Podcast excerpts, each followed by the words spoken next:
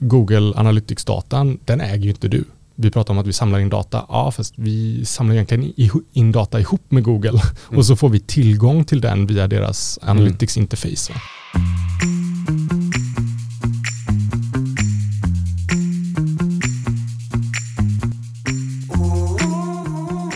Tänk dig att du är på en fest, en väldigt rolig fest och den har pågått länge. Jättekul har ni. Men helt plötsligt så slänger någon in en rökbomb och festen får givetvis ett abrupt slut och folk panikerar omkring och undrar vart nödutgången är. Honestly, hur ofta kollar ni vart nödutgångarna ligger innan ni sätter igång och festa?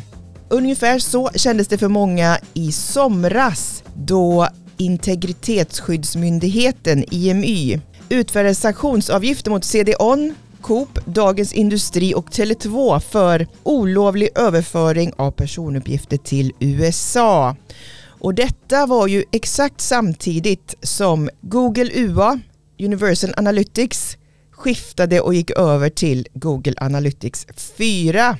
Så hur säkert ur lagsynpunkt är det egentligen att använda Google Analytics 4 och vilka alternativ finns det i så fall med tanke på att eh, Google är i princip världsherrar på datainsamlingsscenen. För att svara på detta så har vi inte mindre än två interna experter från oss här inom More Alliance. Andreas Theodorsson, vd på Tion, vår digitalbyrå med specialitet på performance marketing och Robert Goldberg Våg, Senior Digital Analyst på Växt, som är vår digitala strategibyrå. Välkomna hit. Tackar, tackar. En, en liten fråga innan vi kör igång här. Hur länge tror ni att vi kommer eh, lägga till det här prefixet digital framför eh, verksamheterna? Ja, det är ju någonting som man nästan har funderat över i, i fem år nu. Eh, jag tycker vi använder det mindre och mindre skulle jag säga redan vi pratar inte en digital strategi numera utan vi pratar strategi. Mm. Och eh, Andreas, när du presenterar Tion, vad säger du att ni gör? Från att vi har pratat att vi är en performance marketingbyrå, mer att vi jobbar med datadriven marknadsföring och eh, liksom allt vad det innebär. Eh, så det är egentligen den stora skillnaden, men eh, där finns ju något digitalt i det också såklart. Eh, och det kommer man väl alltid få liksom finna sig i. För någonstans vill man ju också särskilja sig i vad det är man jobbar med. Jobbar man med traditionell media eller jobbar man med digital media? Eh, samtidigt så är du inne på någonting där att ska vi verkligen liksom jobba med prefixet digitalt då? Ja. Då så, den här domen då som vi diskuterade, vad handlar den egentligen om? Jo, så först och främst så kan man ju bara konstatera att de här domarna då, eh, de gäller ju användning av Universal Analytics, så den föregående versionen av Google Analytics som numera inte eh, finns längre eller som inte är live. Eh, så det var, det var det man blev fälld för, inte Google Analytics 4. Eh, många av de bolagen också som blev fällda, de har ju bytt till Google Analytics 4 också. Så det kan ju vara ett, en bra fingervisning för folk som undrar, okej okay, vad ska man byta till? Sen är det ju så att det hade egentligen inte spelat någon roll.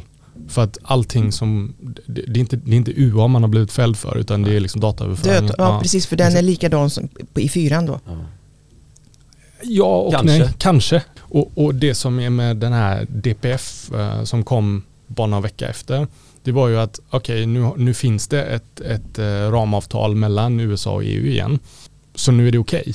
Så hade man kikat på samma rättsfall bara några veckor senare så hade det varit eh, förmodligen okej okay med UA. Då. Mm. DPF, vad är det? Data Privacy Framework. Då.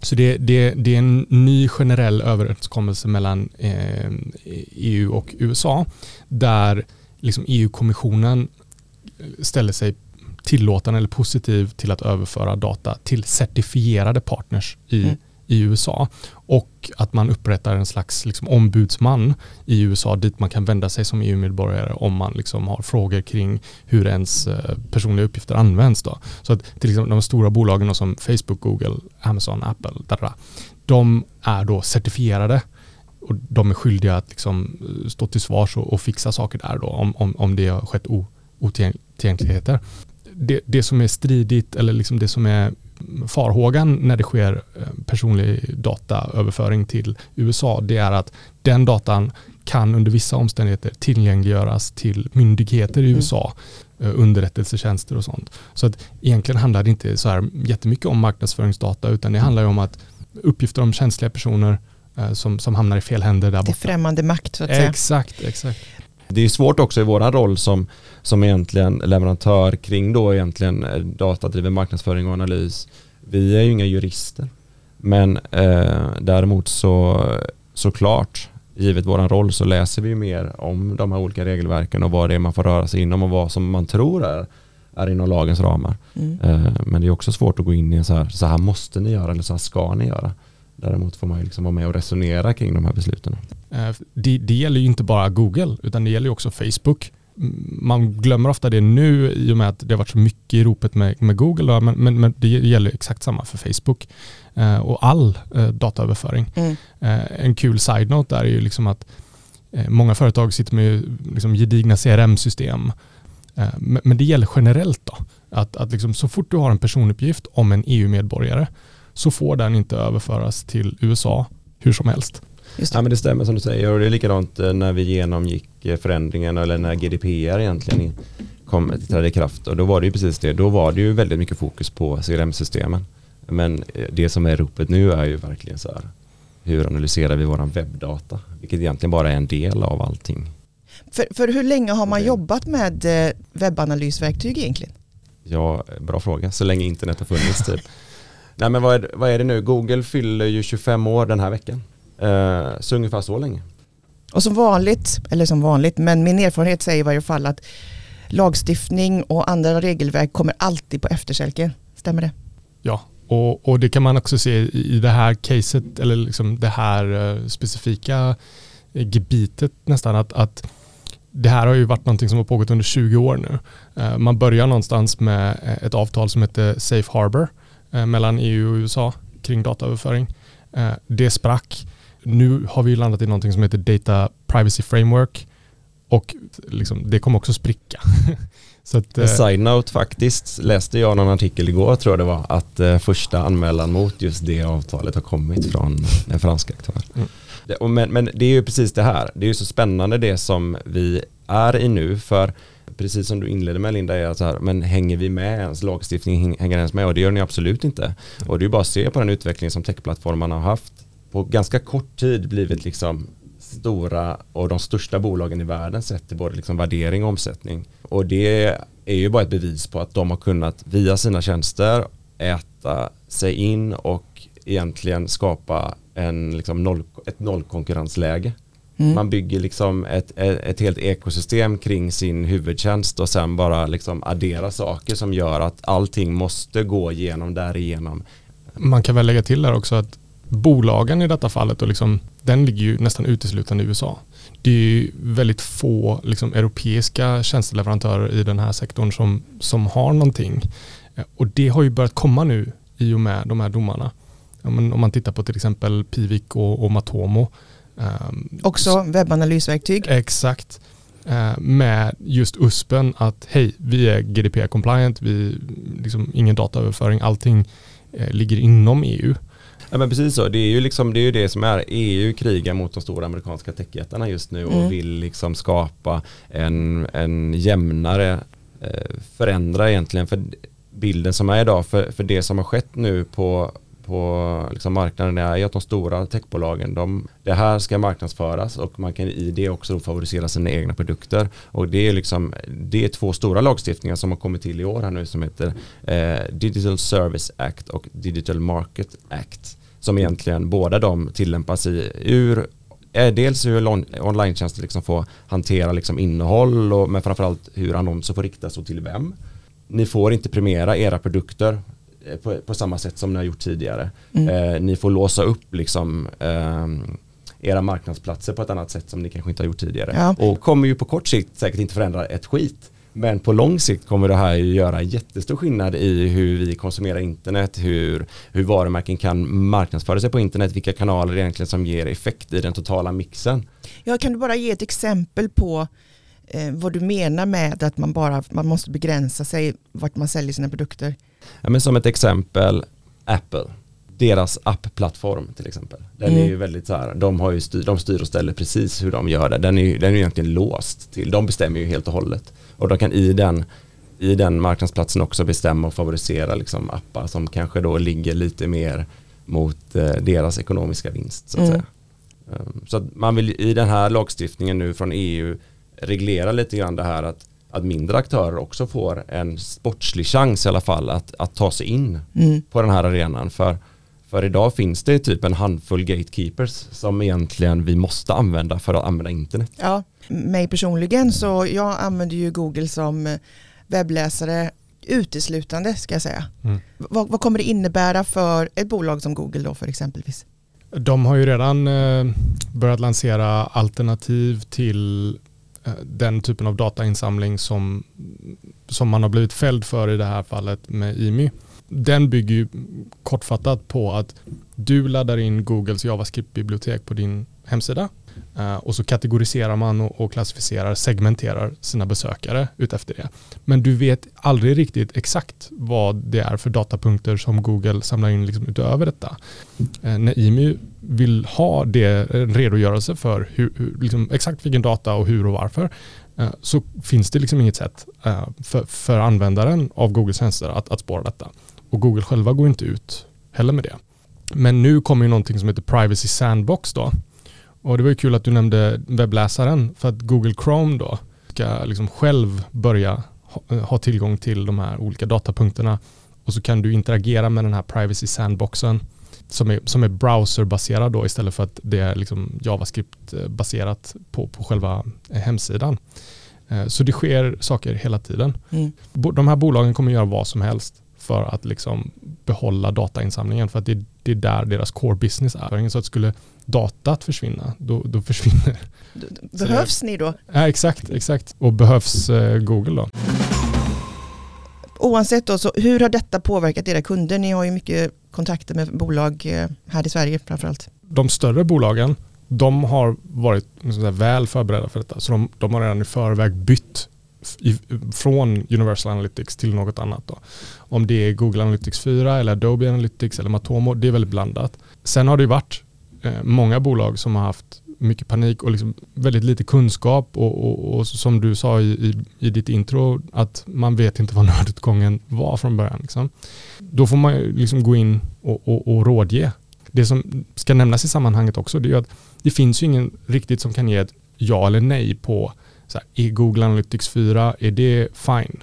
Är, är Adobe Analytics fine? Det, för det, de här domarna är inte egentligen så här superplattformspecifika utan de berör ju det underliggande processerna och mekanismerna, dataöverföring mellan eh, EU och USA. Och det sker ju i många av de här plattformarna som, som vi anser vara fine. Så att um, vissa har varit förberedda men de flesta har varit liksom oförberedda för detta. Då. Mm. Ja men verkligen och man kan ju titta på också då om man eh, kollar på vår verksamhet i Tion Digital där vi kanske är mer fokuserade, eller där vi är mer fokuserade på att hjälpa varumärken som kanske har en handfull människor på marknadsavdelningen. När domen kom har vi sett case på att man liksom bara helt plötsligt har plockat bort även sin Google Analytics 4 i panik. Och vad säger du till de kunderna då? då? För det är säkert någon där ute som lyssnar som har gjort detsamma. Det man kunde läsa ganska tydligt i domen var ju att det gällde Eh, Universal Analytics till att börja med och inte Google Analytics 4. Så här, det var några veckors panik skulle jag säga. Eh, och de som, i, som jag känner till som i panik liksom ex, tog bort Google Analytics 4, de har ju återaktiverat det igen. Eh, för det är svårt att jobba med sin verksamhet tror jag oavsett vad man håller på med om man inte har webbanalys på plats. Jag har en fråga här, en lyssnarfråga. Med IP-anonymisering, är man safe då? Om man sätter på det? Det, det är ju en ganska komplex fråga egentligen. Då, för IP-anonymiseringen och IP-uppgiften som sådan är ju det som har varit liksom den fällande punkten. Man fastslog att även partiella IP-adresser kan räknas som personlig identifierbar uppgift. Uh, och det roliga i sammanhanget då är ju att du som använder Google Analytics, alltså UA-versionen då, även GA4, uh, eh, du har ju aldrig tillgång till de här IP-uppgifterna. De, alltså skulle du försöka få fram dem så, så kan inte du det via de uh, verktygen. Utan de används bara för att kunna liksom geolokera var, besökaren kommer ifrån. För att bestämma, liksom, okej okay, det här var från Sverige, det här var från så. Men de finns där i bakgrunden någonstans. Och du hålls ansvarig för det eftersom du har använt den här tjänsten. Mm. Så det, det är viktigt att, att, att liksom poängtera det. Att bara för att man inte har tillgång till alla saker eller kan så styra eller liksom så, så du kan fortfarande hållas ansvarig för det. Så du måste ha, liksom, hålla tungan rätt i mun när du, när du köper in eller liksom, um, implementerar de här verktygen. Eh, Google Analytics 4, en av de uppgraderingarna kontra UA, det är ju att nu sker all IP-hantering sker inom EU och den lämnar inte EU. Enligt Google då, så man får lita på att de, det de säger är, är rätt. Då. Så fort som, som de IP-uppgifterna kommer in så haschas de eh, och de raderas sen i efterhand också så de lagras inte utan de används bara för att göra en lookup som det heter. Okej, okay, du var från Göteborg, Sverige. Okej, okay, du var från Warszawa i Polen. Um, och sen är det borta. Eh, du har då um, de här verktygen som Matomo som, som verkligen riktar in sig på GDPR eh, compliance. De har ju renodlade eh, IP-inställningar som du själv kan påverka. Det kan du inte i Google. Uh, utan du får ju bara lita på att det de säger är sant. Mm. I Matomo kan du verkligen så ställa in, hej jag vill inte ha någon del av hela IP-strängen som kommer in, någonsin. Det får ju då också effekten att då kan du inte härleda var den besökaren kommer ifrån. Nej. Och om du bara kollar på region, alltså kontinent är fine, land är fine och region är fine, men inte stad då, då krävs det konsent. Uh, så att man, kan, man behöver inte ta bort hela IP-strängen utan man kan ta bort delar av den mm. och, och vara compliant. Då. Mm.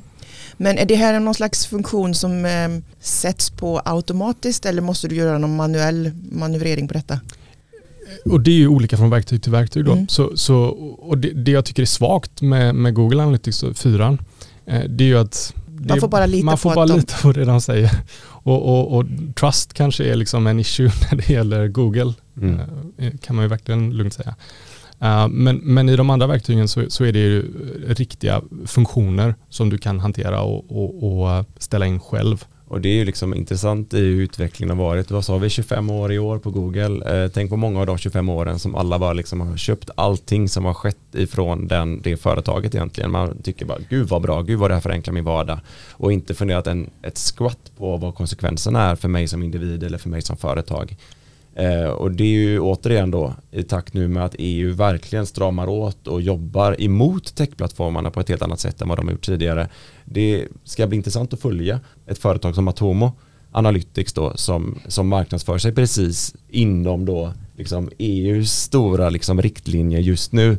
Det är klart att de, eh, de ja. ser ju en, en, en jätteuppsida i, i det här och, och egentligen hänger på eh, de här mer tuffa dialogerna som det är för mot, mot de amerikanska techjättarna. Mm. Eh, men sen så får man inte glömma heller att de här bolagen har ju vuxit så stora så att det vore ju konstigt, tror man ju, om man inte från deras perspektiv hittar en lösning som, eh, som passar marknaderna.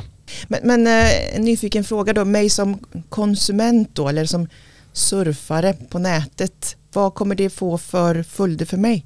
Alltså, I takt med de här förändringarna i vad egentligen techplattformarna tillåts att spåra och inte spåra och för den delen då kunna liksom hjälpa som de säger eh, en sökintention för att liksom då bli eh, påvisad ett, ett, eh, en produkt eller en tjänst som vi tror oss passar min sökintention. Ja, det, alltså det kommer ju vara, mm, återigen, man får techplattformarna hitta nya sätt att, eh, att eh, liksom samla på sig information för att kunna vara så akkurat som möjligt med eh, dels liksom annonser eller framförallt annonser. Jag tror företagen kommer att börja jobba mycket mer med det här som man kallar för first party data.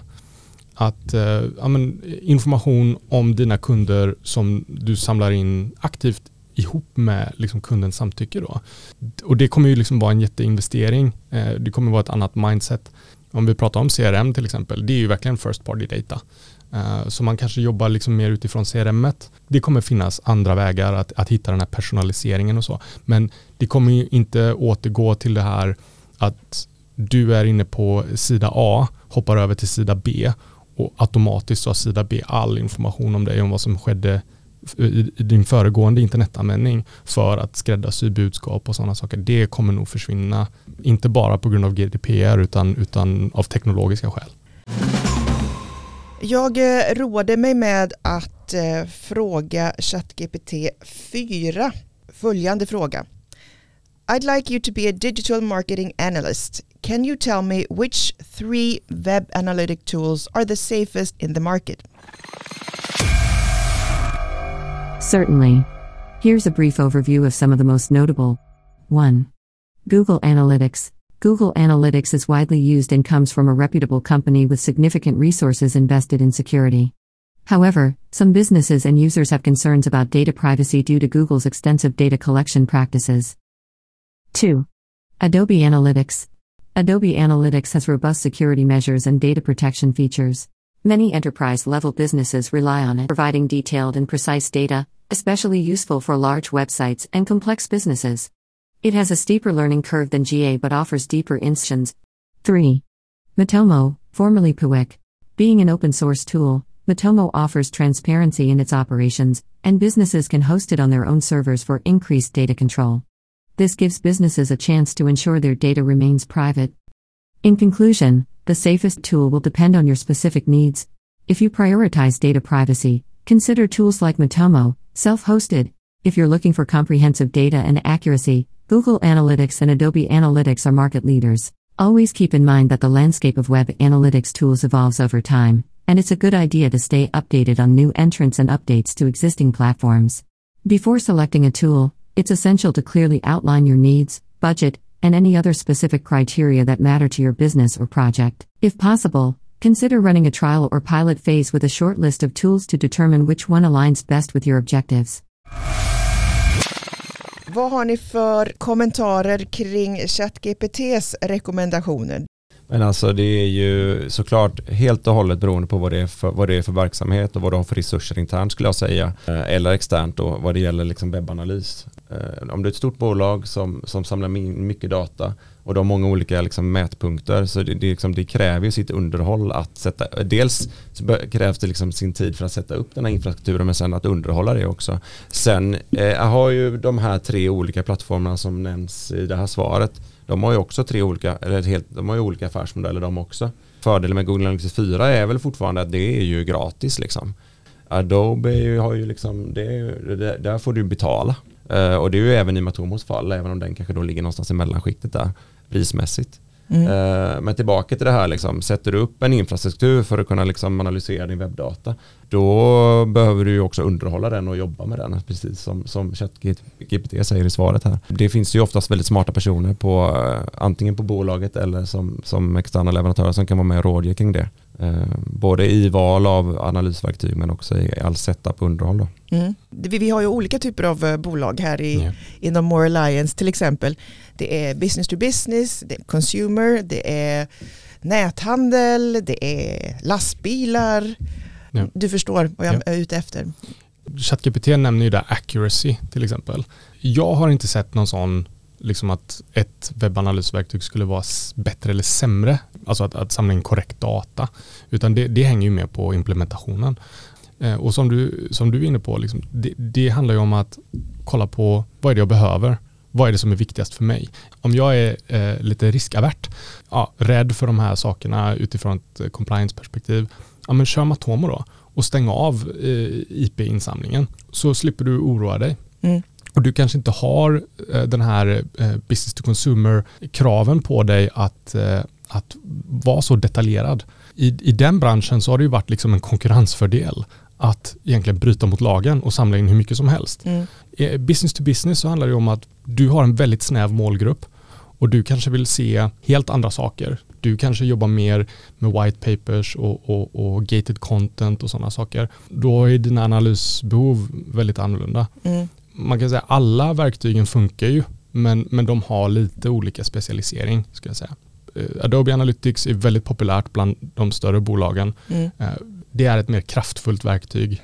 Det krävs också en, en lite större organisation för att förvalta det verktyget. Mm. Vad menar du med större organisation? Jo, du kommer ju behöva någon form av eh, implementationsspecialist just specifikt på Adobe. Sen i bakgrunden så, så ligger det ju ett um, väldigt gediget uh, data warehouse för, för all den datan som kommer in. Men så det, det skiljer sig till exempel från, från Google. För Google Analytics-datan, den äger ju inte du. Kan vara viktigt att nämna i mm. sammanhanget. Mm. Liksom att vi pratar om att vi samlar in data. Ja, fast vi samlar egentligen in data ihop med Google mm. och så får vi tillgång till den via deras mm. Analytics-interface. Så det, är en, det är en stor skillnad med Adobe och Matomo, det är att det är din data. Mm. Eh, man kan ju säga också eh, Matomos liksom, affärsmodell, den, den är ju inte att ta betalt för Matomo utan den är ju att betala, ta betalt för hostingen av Matomo.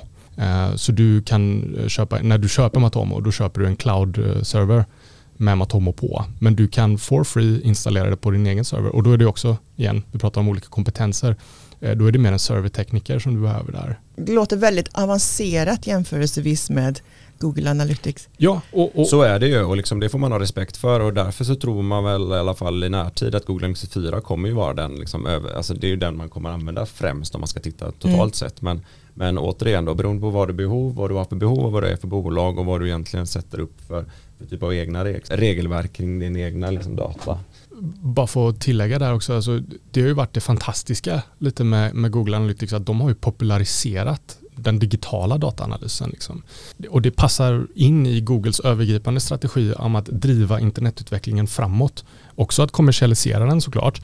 Genom att göra de här eh, mjukvarorna tillgängliga, gratis och enkla att använda så har de ju eh, tror de hade en market share på 70% på, på webbanalys. Liksom. Eh, och det, det har ju lett till ett bättre internet med mer relevant content, mer bra grejer helt enkelt. Eh, så utan det, det har varit många positiva saker med det också. Men när tror ni att vi kommer få en lite mer klar bild vad som gäller? För just nu efter att ha lyssnat på er två experter här, det är lite luddigt och det är lite flytande. Det, det har varit en, en väldigt konstig situation. För att, alltså, om, om vi går tillbaka till de här domarna, de kom ju in i en situation där Google höll på att fasa ut Universal Analytics, eh, fasa in Google Analytics 4. Det fanns ingen påskriven överenskommelse mellan EU och USA kring dataöverföring. Bara några veckor efter domarna så kom det en ny då, DPF. Och det första som hände i- samband med att den skrevs på det var ju att man redan började spekulera att när spricker den? För att de två föregående, Safe Harbor och Privacy Shield hade ju spruckit. Um, så att, eh, det, det är en, en svår situation. Så svaret är, du vet inte. Ja, tyvärr. Svaret, svaret är väl att ingen vet. Nej. Men, men, men under tiden så, så, så gäller det ju bara att hålla sig ajour. Man tar in juridisk expertis där det är en juridisk fråga. Eh, I de tekniska frågorna så kan man ta in folk som oss. Men avslutningsvis då, jag vet ju att det sitter eh, många marknadsförare där ute nu som undrar, är det säkert att inte ha ett webbanalysverktyg kanske? Vad ska jag göra om jag sitter på GA4? Ska jag byta till något annat? Vad har ni för råd och tips? Återigen, jag tror det är helt och hållet på eh, mot vad, vad det är för bolag, vad det är för verksamhet eh, och vad du har för nytta av webbanalys. Vad, vad använder jag det till? Och då måste man rådfråga någon, till exempel er då. ja eller? men verkligen och jag, alltså, i de casen som, som jag många gånger sitter i så fungerar Google Analytics 4 utmärkt skulle jag säga. Och eh, om vi får vara med och rådge så eh, tycker vi nog ändå att det passar många bolag upp till ganska stor liksom, omsättning per år. Ehm, oavsett om du jobbar inom business to business eller business to consumer. Dels är det gratis och det, är liksom, det lirar också väldigt mycket med eh, andra plattformar för att kunna tracka och spåra och, och sådär. Och det är liksom, vi är också vana, eller vi har ju vant oss, de flesta som jobbar med digital marknadsföring har ju också vant sig att använda Google Analytics, eller Google Analytics i det här fallet då nu Google Analytics 4 och, och de andra kringtjänsterna. Eh, Så, att, så att det, är väl, eh, det är väl kanske en del i det också. Så ditt tips är, ha ett webbanalysverktyg, nummer ett.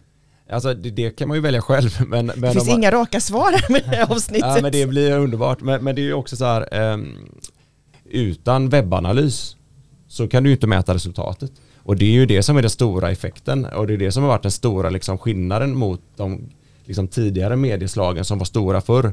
Eh, där kunde man mer eller mindre bara, liksom, där, där köpte man sig en tidningsannons och så antingen så fick du liksom i en eh, 50% i rabatt på en väska, då fick du liksom fullt hus eller så fick du inte det. Mm. Eh, nu är ju verkligheten någon helt annan. Nu backar jag väldigt långt tillbaka i tiden. Men, men det är ju egentligen det som är. Liksom. Så här, utan webbanalys, vad ska det då, varför ska det då egentligen köra digital marknadsföring eller för den delen finnas på internet? Jag skulle säga eh, rent konkret då om man vill ha tips, eh, börja med Alltså börja med det som är först. Du måste ha consent. Vi ser fortfarande att många inte har liksom fullgoda eh, de här tillståndsverktygen. Och den här bannern som kommer upp. Eh, där- Cookie-bannen. Exakt. Eh, Den måste vara korrekt utformad. Och där finns det i Sverige idag liksom ingen officiell eh, guideline eller, eller lag som, som säger vad som är rätt och fel. Men det finns från Danmark då. Eh, så kolla på dem, jämför med din egna och se. Var hittar man dem? Oh, det är danska motsvarigheten till integritetsskyddsmyndigheten då. Uh, så det kan man bara skriva in i, i Google då. Mm. så, så kommer man dit. Uh, för vi ser fortfarande att många liksom, webbplatser det lirar inte riktigt konsenten. En del i det är att den måste ge användaren rätt behörigheter att neka och, och ge tillstånd. Men sen måste det tillståndet också lira med själva datainsamlingen så att det styr beteendet av Google, Facebook etc.